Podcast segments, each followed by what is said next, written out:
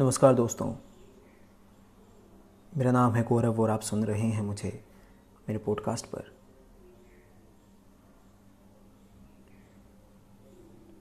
पेश खिदमत है जनाब गोपालदास नीरज की लिखी बेहद ही खूबसूरत गज़ल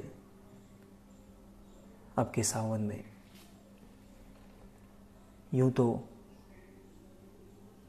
जनाब गोपालदास नीरज हमारे बीच में नहीं हैं, पर उनकी लिखी गज़लें, उनकी रचनाएं, उनकी कविताएं हमें उनकी याद दिलाती रहेंगी, उनकी शख्सियत से रूबरू कराती रहेंगी।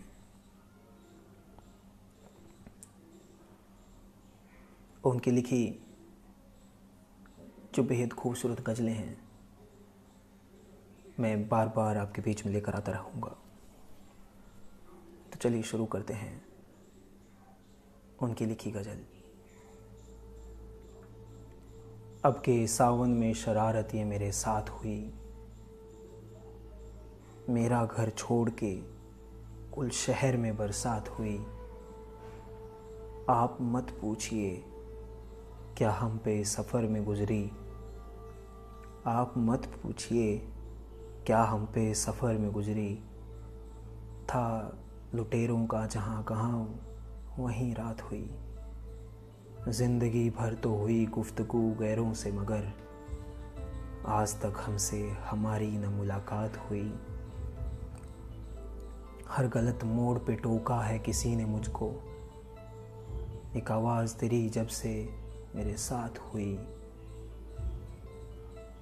हर गलत मोड़ पे टोका है किसी ने मुझको, एक आवाज़ तेरी जब से मेरे साथ हुई।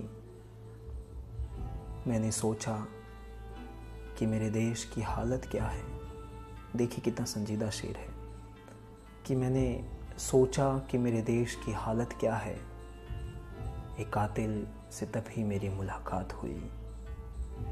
अब के सावन में शरारत ये मेरे साथ हुई, मेरा घर छोड़ के कुल शहर में बरसात हुई।